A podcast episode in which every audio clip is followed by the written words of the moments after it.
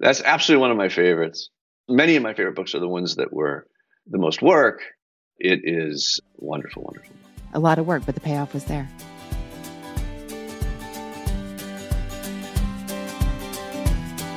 Hey, readers, I'm Anne Bogel, and this is What Should I Read Next?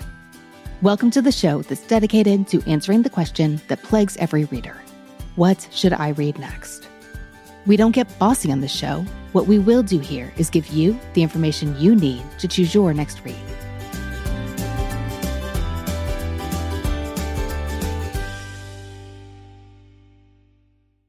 Readers, today I'm chatting with Jeff Speck, author of the book Walkable City that I have referred to numerous times on the show. So this feels like a real full circle moment today. Jeff's work has inspired countless conversations in our home about city budgets and crosswalk design and planting trees and downtown parking and all the factors involved in my husband Will's desire to get an e bike, and about how the right book can allow us to see and understand the world around us in a whole new way.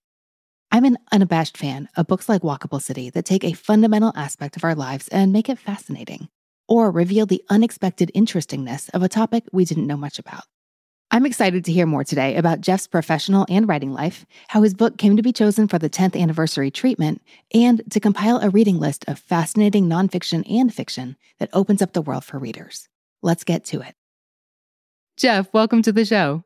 Hey, I'm so glad to be here, And All my literary friends tell me that it's the show to be on, so I, I made it.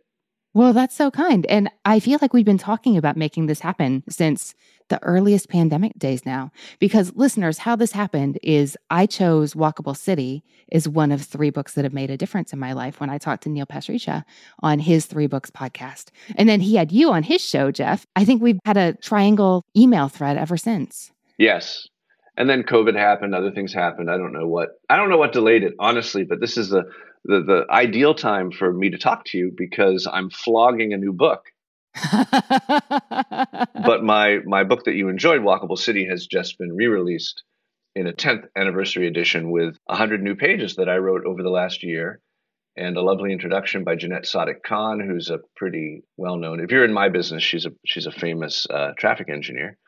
So I really want people to read my book that I've put so much more effort into after the initial uh, many years of effort. Honestly, Jeff, we talk about a lot of books on this podcast. And I read a lot of books. Our listeners read a lot of books where they think if more people read this book, they would have a better life. But I feel like that's so true of Walkable City because people who read this book feel differently about the cities they live in. They advocate for different things, they see more possibilities. The timing feels right for our conversation today, in part because I am here in Louisville, Kentucky, where you were saying you've just been just before COVID. And we are in the middle of a redesign of my neighborhood. Mm, wow. They're repaving, restriping, they're quieting the streets. The plans are, I think, kind of terrible, but it's not too late to make them better. But eh, I mean, Jeff, if I could sell a copy of a book to someone every time I said, Well, Jeff Speck says, Jeff Speck says, I learned in Walkable City, um, yet your book would be at the top of the charts. Well, you're very kind. Maybe you could just buy a bunch and hand them out. That'd be awesome. to all the city planners. Many places where I go, where I'm asked to go and get involved, are places where someone has bought a couple boxes of the book and just handed it out to the city councilors and the planners and everyone else. But you you said reading this book would make people happier. I would say that depends. Some people read it and get depressed because they look around and they say, "I, I, oh. don't, I don't, live in that kind of place, and uh, I can't move." Um, some people read it and move. Other people, uh, probably most people, read it and get involved and then do stuff in their community to make their community more walkable and, and more livable. And of course, that's my that's my goal audience. That is an interesting point. That completely makes sense. And I can say that reading your book sometimes can be quite frustrating because it's very clear why like the crosswalk will never work the way it's supposed to exist right by my child's school. But Jeff, let's roll back a little bit. What is it that you do exactly that brought you to write such a work? So I'm a city planner who also happens to write, and I've always been a big reader, and I can't be a good writer without being a good reader. And whenever I'm doing something, I mean, I'm I'm almost 60 now.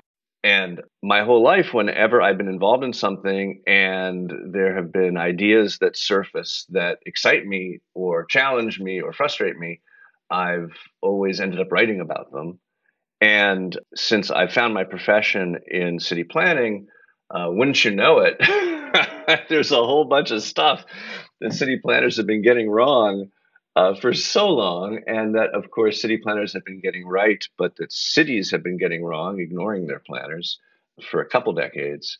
That I tried to put all those together into a book that was really, uh, I wouldn't say I wrote it just to release my frustrations, but I was driven by the idea of sharing everything that I had discovered about how cities are made badly and how actually they can be made well and how some of us are working to make them better. And that became the book Walkable City.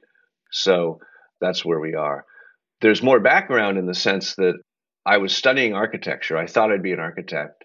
And here I was, a uh, would be architect, looking at a potentially happy future of designing people's kitchens and bathrooms, and stumbled onto a lecture by Andres Duany, D U A N Y, in uh, 1989. And I was about to go to architecture school, and he gave this talk that he ended up giving all over the country. And he's stopped giving it because he's sick of it, but I still give it, called Towns versus Sprawl. And the talk basically laid out that there were two different ways to build communities throughout history. We've only built by the thousands two different types of urbanism. One is the traditional neighborhood as it exists in villages, towns, and cities, and the other is suburban sprawl. The big distinction being that the latter was not something that evolved naturally alongside man, but uh, an invention at the middle of the 20th century with the presumption of universal automotive enslavement, as I would call it, um, that we would all re- be required to drive all the time and that created a different type of landscape and a different type of life for people who inhabit it. And I heard him give this talk in 1989, and I, I, had realized prior that there were certain places I loved being and certain places I hated being, and I didn't really fully understand why. I didn't understand the laws, rules, regulations, policies that had led to um, the replacement of neighborhoods with sprawl as the fundamental planning model in the US and in many other parts of the world. And I had not yet become fully aware that it was rather illegal in most of America to build more of the places that we love and want to spend our time in.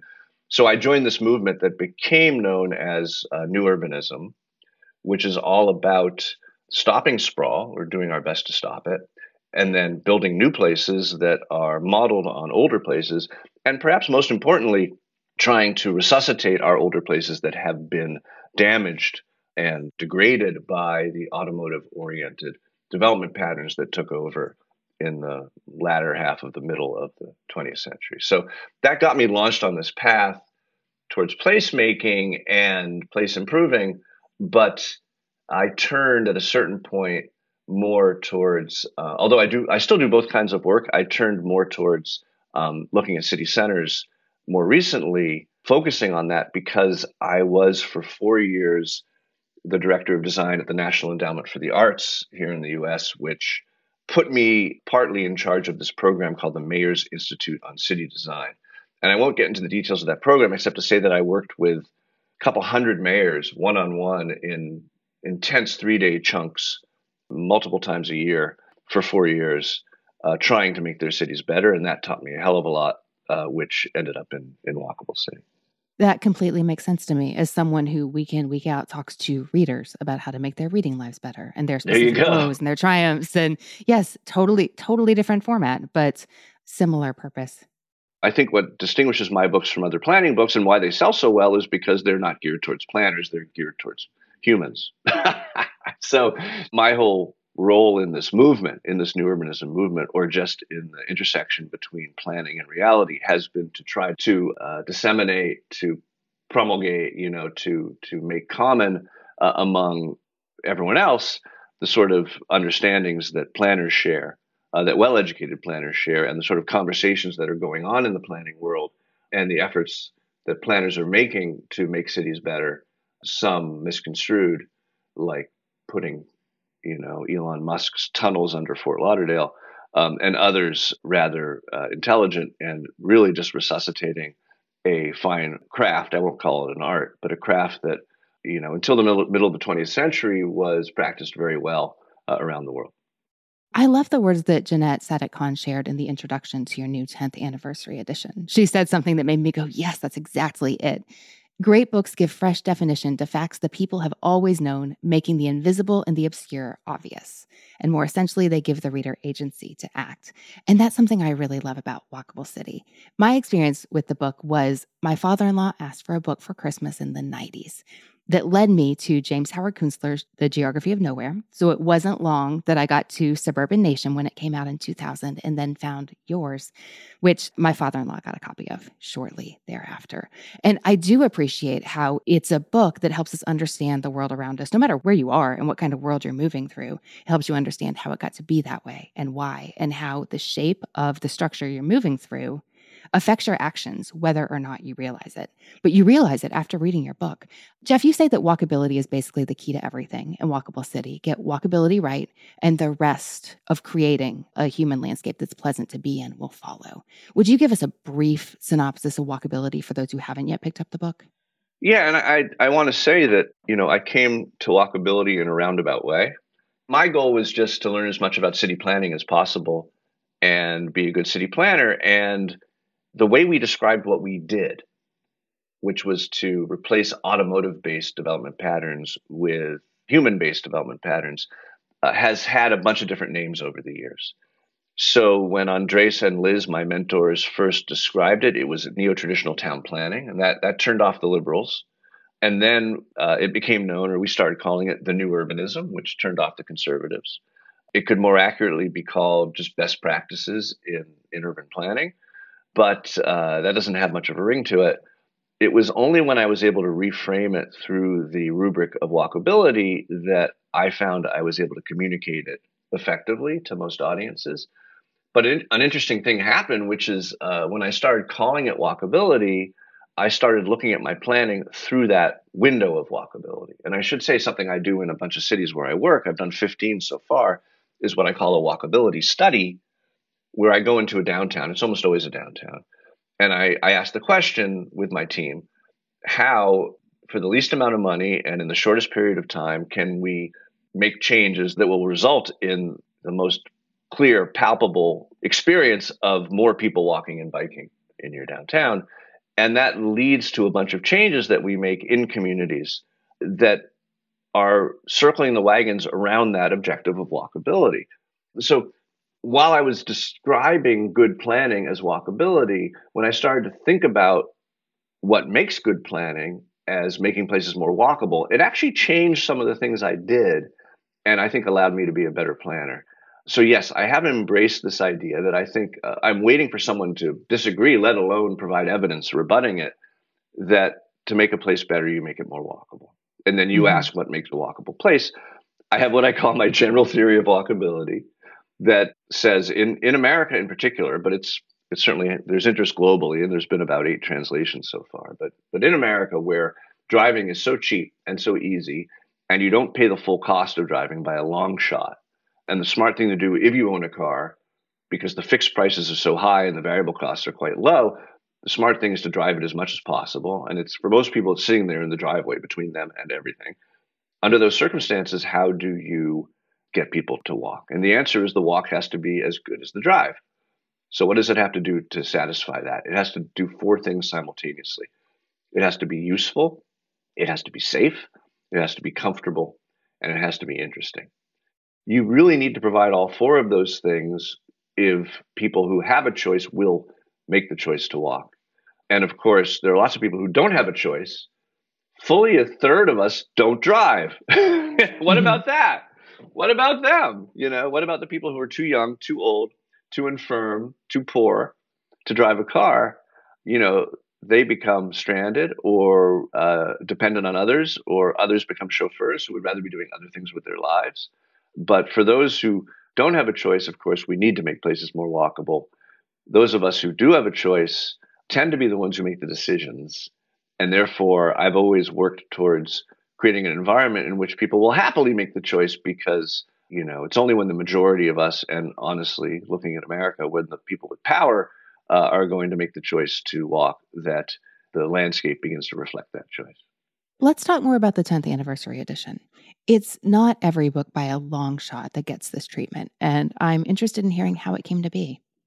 Well, um, Suburban Nation got that treatment because it sold well. And we have a great publisher. Uh, you probably know about Farrar Straus, which is such an amazing publisher. In fact, there was a book written about Farrar Straus. I believe it's called Hothouse. Yeah. About a publisher that punches way above its weight, although it's it's it is a mainstream publisher, but in terms of the amazing authors, you know, from Flannery O'Connor to Tom Wolfe to you know so many authors who who you know undeservedly honored to share a publisher with but they're very literary focused and they care about books that are about issues uh, as well as publishing fiction and also being business focused when a book does well they want to keep it doing well. And walkable city made a real effort to be timeless. I mean it, it really tried to not timeless for the centuries for sure because it's mostly about modern living but um, you know i tried not to tie it to any one decade. But you know cities evolve and cities change particularly over the past decade, and it's not just COVID, there are a bunch of really interesting things that either happened or came to my attention over the past decade that demanded that the book receive a supplement. And uh, that supplement was supposed to be 50 pages. It turned out to be 100 pages worth of stuff um, that I wanted to talk about. And flipping through the table of contents right now, uh, as I speak to you, certainly COVID required discussion because of the impact that it had on cities. Mm-hmm. Two types of housing crises that arose during the last uh, 10, 15 years. The first being, of course, the fact that we now can see, can witness that we just have a housing shortage, period, right? Across the US, there's a dramatic housing shortage that needs fixing, particularly in our in our bigger and busier cities. But secondarily, that I, I was not fully aware when I wrote the first version of the book of the conversation that can be found in a wonderful book called The Color of Law. Mm-hmm. Uh, by Richard Rothstein. I don't know if you're aware of this book, but it's yeah. a it's it's the best selling book on urban issues right now, and has been since it came out, talking about how the and of course we knew this years ago, but we we didn't fully understand it that um, you know redlining, which kept whites and blacks separate and kept investment out of black neighborhoods and essentially prohibited black folks and other people of color from participating in the American dream of homeownership. I always thought it was the banks, you know, the banks that were redlining, but no, it was the federal home loan agencies. It was Fannie Mae and Freddie Mac and the federal government that actually uh, made it impossible for people of color to get insured mortgages which you know is the principal way that the middle class in America has built wealth over the last you know 60 70 years is through the 30 year home mortgage interest tax deduction right? So they were robbed of that ability to grow wealth but more significantly that there was a actual federal campaign stated or not that kept people of color out of white neighborhoods that was perpetuated when race based zoning was made illegal by the Supreme Court was perpetuated um, stealthily through single family zoning rules that just removed the color from the discussion but had the exact same impacts and continue to have those impacts to this day because of the wealth that African Americans had not been allowed to build. And then also that all of the, the housing developments, you know, the public housing that the federal government uh, invested in had to be single race. So that's a fascinating story that I synopsize as I do so many other stories in the book. Uh, you know, Harlan Bartholomew was a planner who all, most of us worshipped as one of the fathers of city planning in the U.S. He was probably the worst perpetrator of uh, turning race-based zoning into single-family zoning. Anyway, that's a fascinating story that I felt needed to be shared. And actually, our mm-hmm. book, Suburban Nation, in describing the causes of sprawl, describing the federal highway programs that subsidized uh, the decanting of our cities or the federal loan programs that again made it made it cheaper to actually fall into a new house in Levittown than to maintain your urban apartment after coming home from World War II. We, we really neglected to talk about the, the racial causes of sprawl, which mm-hmm. are absolutely a, a, huge part of that conversation. Mm-hmm. So I mm-hmm. needed to correct that record. I also needed, in talking as I do in the uh, beginning, the first segment of Walkable City is called Why Walkability, and it gives the three main reasons the health reasons, the wealth reasons, and the environmental reasons why walkable cities are better. It neglected to talk about the equity reasons and how the automotive landscape disproportionately punishes people of color through both causing uh, them to live in places where no one was ever meant to live without a car, right? And you've got all these people now who can't afford cars living in the automotive landscape, which is one reason why the pedestrian death rate has has gone up 82% in the last 14 years. And then you have beyond that the asthma impacts, the dramatic, you know, massive uh, uh health quality impacts from living near and around highways that's disproportionately punished uh, people mm-hmm. of color, mm-hmm. and uh, and the car crash statistics, which is that if you're if you're if you're black or, or Native American, you're twice as likely to be killed as a pedestrian than if you're not, right? So these are conversations that we had to have. Right. SUVs are the biggest problem. You know, when you're hit by an SUV, you're you're probably four times as likely to die as being hit by a, a, a sedan. And of course, SUVs have taken over, so that SUV sales, you know, dramatically outpace sedan sales. The rise of the SUV, electric or not, you know, is the principal contributor to this massive uh, epidemic we have of pedestrian cyclist deaths. And people thought it was cell phones, but there's cell phones in Europe, and this, Europe's been reducing pedestrian deaths every year. Mm-hmm. You know, in Europe, they test vehicles not just for the safety of the passengers with the crash dummies, but for the safety of people outside the vehicle with crash dummies. They don't do that in the U.S., and if they did, SUVs would be illegal. But of course, that's never going to happen because they're huge profit sources for the auto uh, industry. So that's a big factor. And then the other huge factor is just the way that, as I've alluded to earlier, the way that American engineers design streets is fundamentally unsafe because highway thinking is brought into residential and business communities and has the opposite impact. So I wanted to talk a lot about that. And I, I quote a lot from another book. And you, and you know, and reading my books, that mostly I'm just collecting the wisdom of others. I quote a lot from Chuck Marohn. And Chuck Marohn is someone who uh, I quoted an essay of his at length in the first edition of Walkable City that was called Confessions of a Recovering Engineer. and he has since mm-hmm. wrote a book with the same title that came out maybe two years ago Confessions of a Recovering Engineer that is fantastic and has a lot more evidence in it about the different ways that we can and often fail to make our cities safer and more walkable. For example, when you replace a, a signalized intersection with an all way stop intersection, which I've done in dozens of intersections over my career, the number of pedestrian severe injury crashes drops by about 68%. Just like one thing. Well, why aren't we doing it? Right?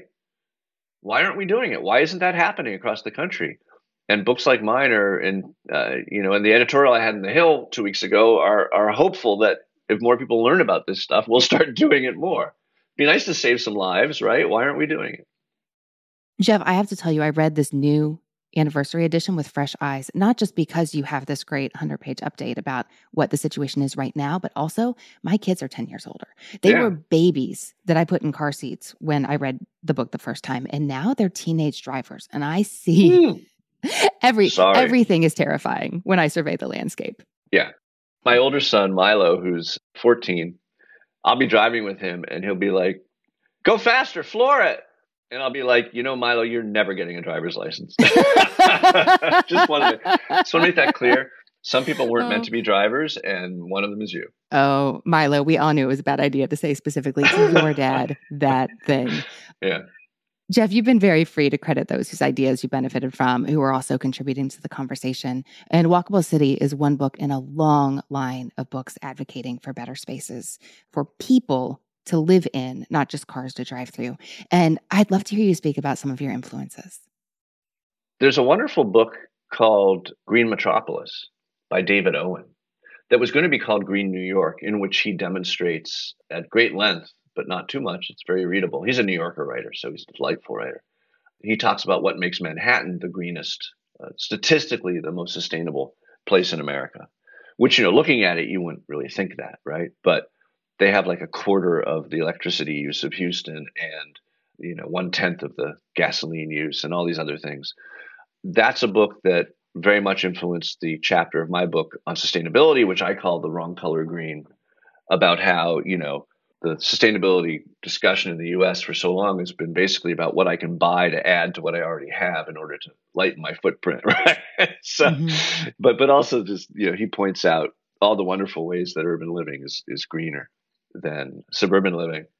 Jane Jacobs of course is the most important best planning book uh, ever written. I would say, The Death and Life of Great American Cities, written in 1961, I believe, maybe 63, but uh, early 60s, and still incredibly relevant and really not not wrong about much of anything. Although she she failed to foresee what would happen with the gentrification of the neighborhoods that uh, that she loved so well, like Greenwich Village, where she lived. Mm-hmm. But just fundamentals about what makes cities work, and of course, what makes cities work is is density, variety, and a focus on the street. That's a super important book. And what is especially interesting about Jane Jacobs is that she was not a professional, as you well know. Yeah. She was a mere writer, but she was a great writer, a great thinker. She grew up in Scranton when it was at its heyday before she moved to New York City. I made a pilgrimage to her house because I am redesigning the street network in Scranton right now. Uh, we're doing the best to do so when there's a lot of state control that limits what we're able to do. Mm-hmm. And I walked the same streets she walked. I walked down the alley that she walked to school. I really wanted to get a sense of the environment that shaped her. I even posed and tried to exactly mimic the photograph of her being taken in front of her house. She just observed, you know. She was a great, great, great writing. I always say is great thinking, and great thinking is, I think, often great observation. And she is just someone who stopped and looked. And it's funny. I do think, in some ways, that the biggest part of what I have to do in my job is is just to observe. And I'm reminded. I, I was an art history major, and they say that that's you know not the most lucrative choice of careers, or I should say majors for your career. But the very first task when we had decided, I guess, the beginning of junior year that we wanted to be art history majors, the very first task that we were given it, involved writing a paper, but we had to go to the Clark Art Institute, which is in Williamstown, next to Williams College, where I went to school, and look at a painting for eight hours. I read about this in Oliver Burkeman's 4,000 Weeks, and that was only three. I thought it was a long time. Well, let me just say, you know, the biggest thing you do as a city planner is to stop, observe, and then explain to others what you're looking at. If you're going to be a designer, but certainly someone who works with cities, that's the most important thing you can do. Uh, and, and explain to people what they're seeing because people just don't look. People don't uh, aren't in the habit of looking. And of course, to go a little deeper, the best way to look is to draw. And I had a, uh, my very first architecture professor who said to us as we were walking around Florence, Italy, Why do we draw? We draw in order to see. and it's true, you don't necessarily see something fully until you try to replicate it on a piece of paper. But now I'm getting really into the weeds. Oh, I don't think so. I was just thinking I admire people for whom that's true. But for me, I think the best way to look and to think is to write. Uh, yeah, well, you're you're also uh, finding a way to reproduce what you've observed, right, or to uh, explain explain what you've observed, and force yourself to reckon with whether or not you truly understand it. Yeah, yeah. But we were talking about other books that were influential. Two rather technical books that are still good reading. One is called Urban Sprawl and Public Health, which formed the basis of a chapter of uh, Walkable City on the fact that as as three epidemiologists told us uh, we have designed out of existence the useful walk in our communities, and it's the reason why we have a morbid society. And then the other really well written book, but it's three and a half pounds and 723 pages, is The High Cost of Free Parking by Donald Shoup. I loved this book, Jeff. In which Donald Shoup demonstrates actively how we've been asking the wrong question about parking for the eternity of the provision of parking, which is how can we provide enough parking? When if you ask a different question, which is how can parking be provided, designed, and managed in order to cause cities to thrive, you get an entirely different outcome. And he charts the path of uh, many cities, but particularly he contrasts Old Town Pasadena with Westwood, very close to each other, both in LA, who face the same problem of a perception of crowding, of uh, not having enough parking, took opposite paths in terms of Westwood made its parking free, which if you studied one day of economics, you know that's not the way to get rid of uh, over demand. uh, and then Pasadena responded by making its parking more expensive and plowing the revenues from that more expensive parking back into the streetscape, storefronts, trees, environment of Pasadena. And as a simple result of that one choice about parking pricing, one neighborhood uh, soared and the other sank. For listeners who are thinking, well, that sounds really esoteric, and if I'm not a city planner, I don't need to read about parking, I really appreciate how a book like this can make things in your life you take for granted suddenly spring vividly to life. They make the unseen seen. Yeah. And I mean, so many of you all listen to this podcast in your car. That's why we take pains to make our show notes um, very thorough. We share every book title there so that you're not a hazard to yourself and others while you're trying to jot something down while you're driving. You know, whenever whenever I go to a city, there's usually like you know a lecture, and after the lecture, there's a dinner for the people who paid for the lecture. And uh, about half an hour into that dinner, I I say, "Can we now stop talking about parking?" because that's that's the only thing that that's the thing that that most people you know find is is present in their uh, everyday experience of struggles within their city, and it's because in many cities parking is what uh, econ- again what economists call a free good. And the classic statement about that is that, you know, of course, there's not enough parking. If pizza were free, would there be enough pizza? And so it's a matter of just letting the market determine outcomes, which currently doesn't happen in so many downtowns. I want to mention some recent books I've read that didn't find their way into at least the first edition of Walkable City that oh, are oh, yes, please are really great. Uh, I mentioned The Color of Law, very readable, uh, very accessible book for anyone who's interested in, in that history. Evicted is a fantastic book. I mean, there's so much in that book, but the the surprise to me in that book was it basically costs as much to live in in slum slumlord housing as it does to live in luxury housing. It's just a certain segment of the population has found its way through making one or two mistakes into that condition or just being born in the wrong place, right? Mm-hmm. Has found its way into this this cycle of being stuck in slum slum housing and it's extremely impossible to to remove oneself from mm-hmm. this condition I think for the work I do as a planner, the book uh, How to Be an Anti-Racist has been extremely helpful. On that same subject, I just finished reading and was absolutely fascinated by the book Caste, C A S T E, which I think is the most important book on on racial and social issues of the past number of years. It basically compares and contrasts the American slavery and civil rights circumstance and Jim Crow and all of that with the caste system in India, with uh, South African apartheid and with the Holocaust in, in World War II, and talks about universal human uh, conditions and characteristics that lead to the kind of the worst feature of human society. That's a fascinating Caste. Yes. And speaking of making the invisible visible, as she did with her previous work, The Great Migration, which explains so much about how the world is that I didn't I didn't know there were reasons for, very specific and distinct reasons for. Yeah, yeah. And then um, two new books that came out recently. I mentioned one, uh, Confessions of a Recovering Engineer by Chuck Marohn, but a great book that has a broader focus and a broader audience is There Are No Accidents by Jessie Singer. Oh, I don't know this one. It's winning all kinds of awards. She's she's basically the new Ralph Nader, and she demonstrates quite convincingly how almost everything that we cause an accident these days, with a focus on traffic, but but also looking at you know triangle shirtwaist fire on, how almost all workplace accidents, uh, when they are no longer defined as accidents but recognized as outcomes of specific decisions, can simply be eliminated. like there, there there are no accidents because when one values the folks who are putting food on our table and clothes on our backs um, and makes decisions that says that their lives matter, um, you can actually cause these quote unquote accidents to go away. Jeff, I'm so grateful for those current suggestions. And something I do love about Walkable City is it could send you down quite the rabbit hole, readers, if you thought that sounded like a good time. But from my non professional experience, I just love to share a couple books along these lines that I have really loved and that you may perhaps have read me to. Anything by Witold Rybczynski, I've just mm-hmm. adored, especially A Clearing in the Distance, which yep. was published in 1999. It's been around some time now, but he writes about Frederick Law Olmsted and how he became the world's premier landscape architect at a time when there was no such thing. And I just thought the story of a man at work, uh, Central Park, my own city's park system, how his work transformed the profession was fascinating. That's a great book by a great writer. Anything Witold Rybczynski has written is very readable.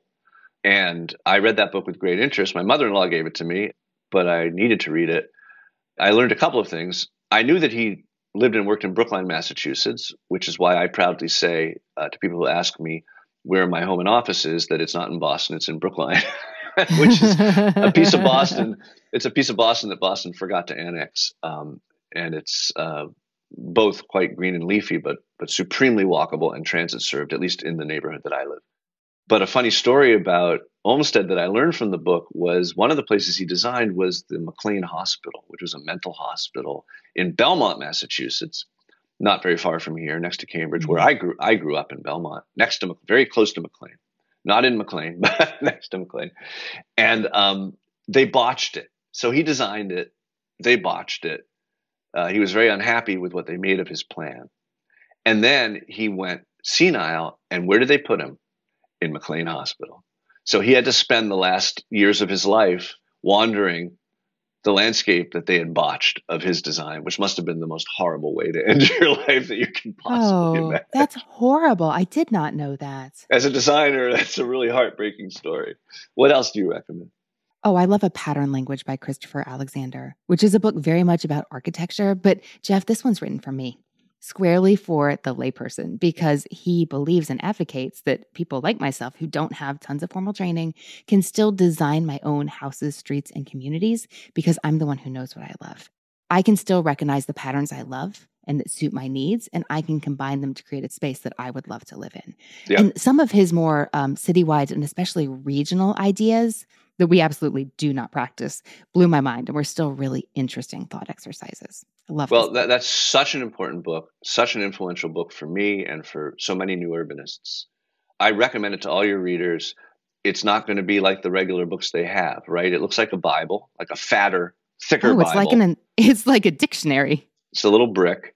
Uh, it, it has hundreds of patterns that run from the scale of the region to the scale of the uh, you know the desk or the chair it's just a open window to a brilliant genius mind at work.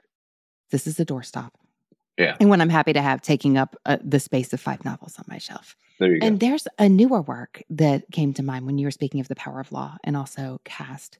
And that is by Deirdre Mask. It's called The Address Book What Street Addresses Reveal About Identity, Race, Wealth, and Power this is fascinating and it's not just US based. She explores the hidden history and meanings of the street address that take her all the way from ancient Rome to the slums in Mumbai to contemporary US cities.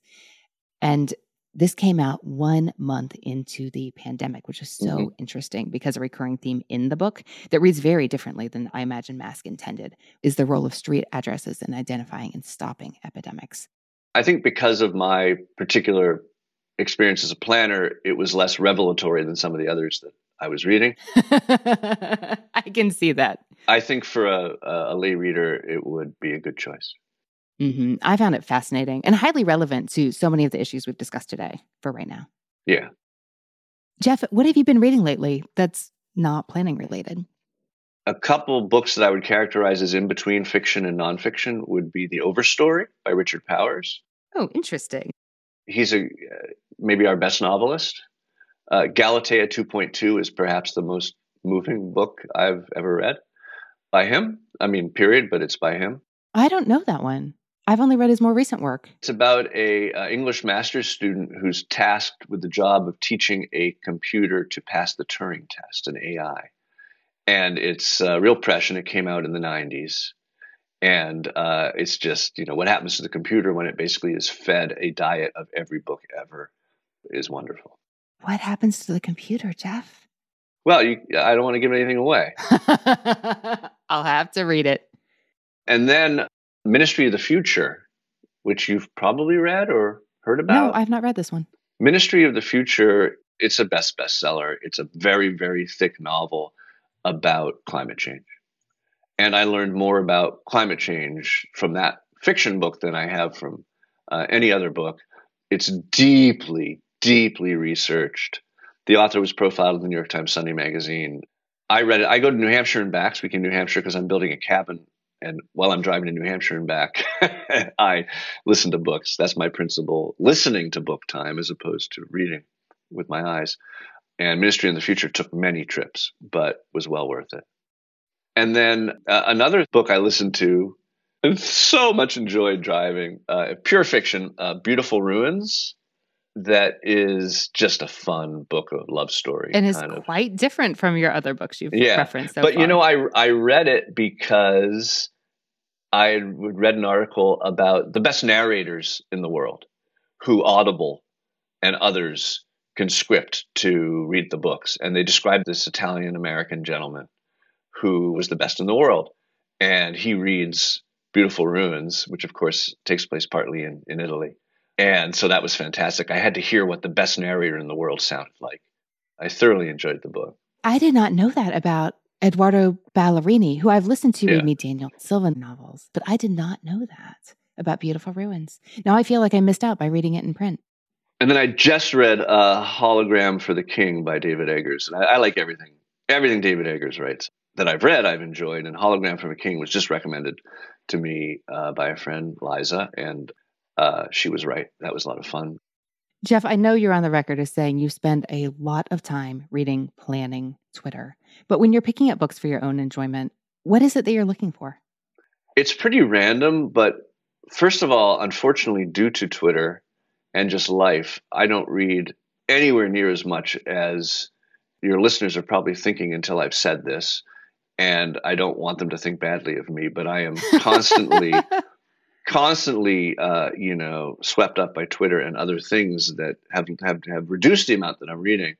But I read half nonfiction stuff that overlaps with the work that I do. So if it's related to climate or to uh, society, since planning is about societies, or to anything related to the making of places, then I'm super interested in that. And then fiction, I just want, you know, I, I want great writing. I, I don't care if your plot is incredible you know, if it's written by Grisham or Dan Brown, I cannot read a page of it, uh, even though his plots are miraculous.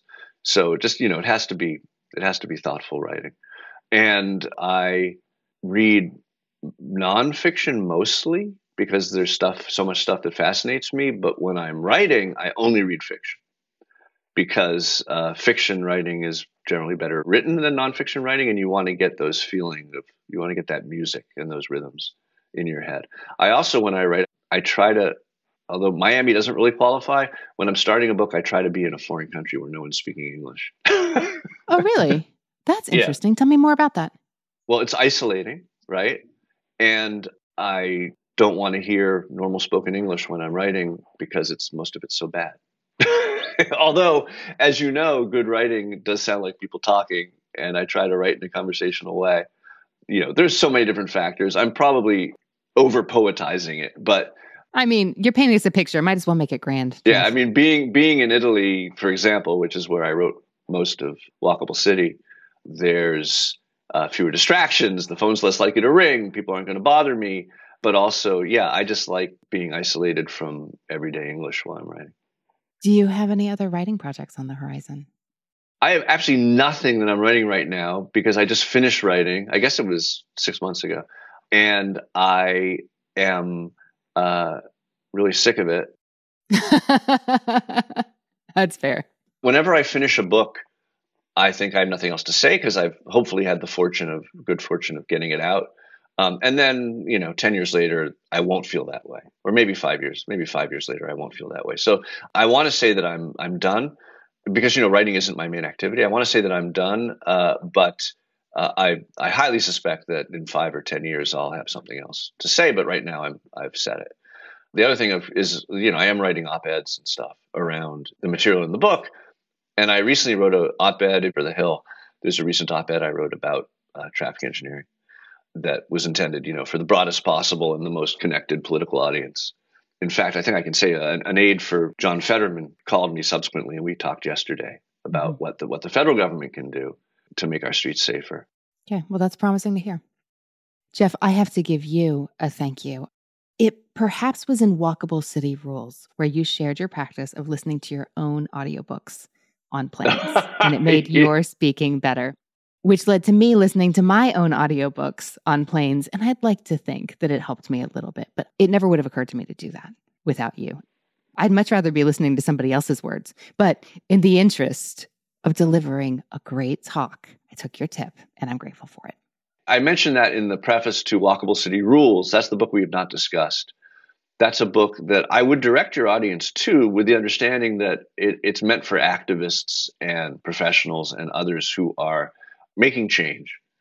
If you are listening to this recording and you are not just interested in reading a lively book, but want to make your neighborhood better, the book that was designed to help you do that is called Walkable City Rules. And it breaks down the lessons of Walkable City, adds a ton more information there's a lot of charts, graphs, data, photographs. The subtitle is 101 Steps to Making Better Places. And the book's heart is 202 pages.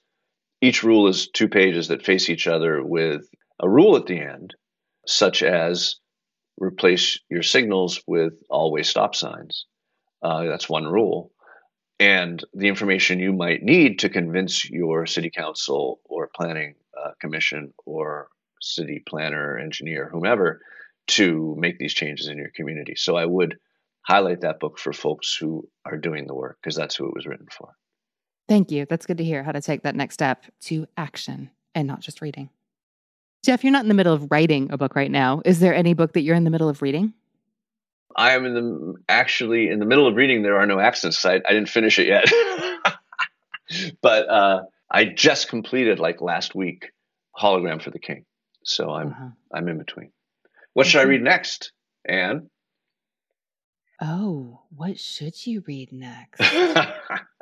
what what fiction book would you recommend to me? I was about to start Cloud Cuckoo Land.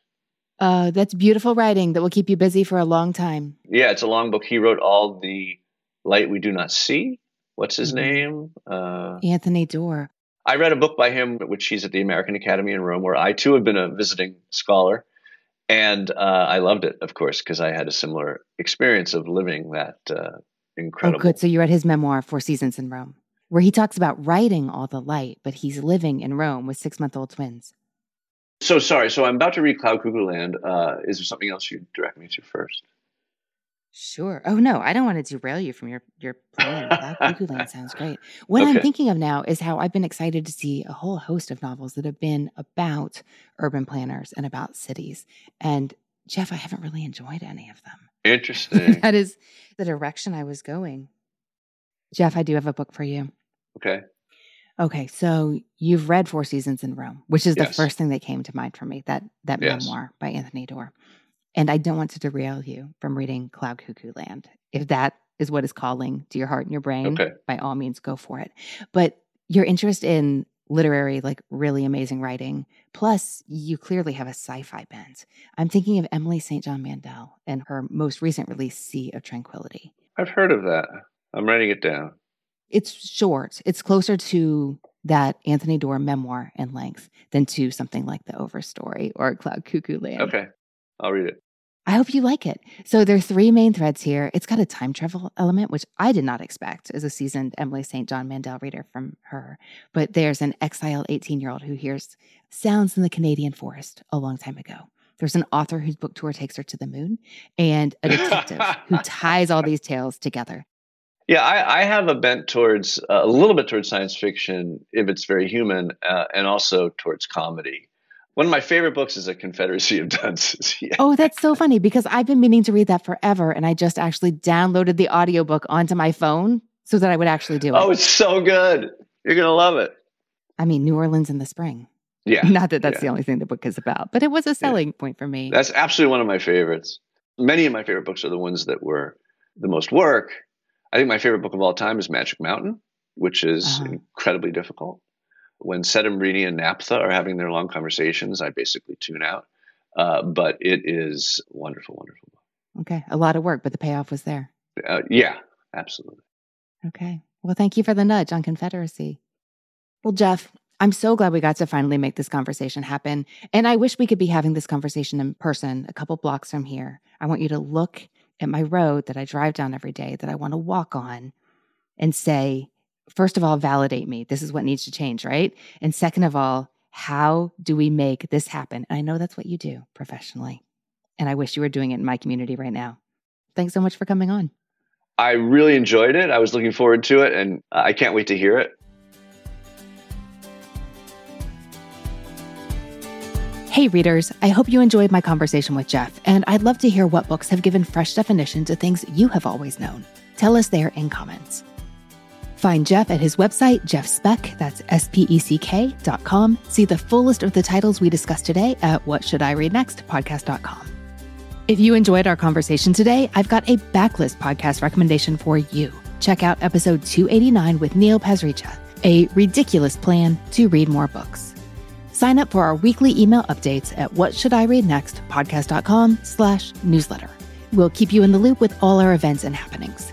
Follow us on Instagram for more bookish connections. I'm there at Anne Bogel. That is Anne with an E, B is in books, O G E L. And we've got a page for the podcast at What Should I Read Next? This is a fun place to connect with me, our team, and other readers. Make sure you're following along in Apple Podcasts, Spotify, Overcast, wherever you get your podcasts, so you can tune in for more fresh book conversation each week. Thanks to the people who make the show happen. What Should I Read Next is created each week by Will Bogel, Holly Wukachevsky, and Studio D Podcast Productions. Our community manager is Sarah Ader. Readers, that's it for this episode. Thanks so much for listening. And as Rainer Maria Rilke said, ah, how good it is to be among people who are reading. Happy reading, everyone.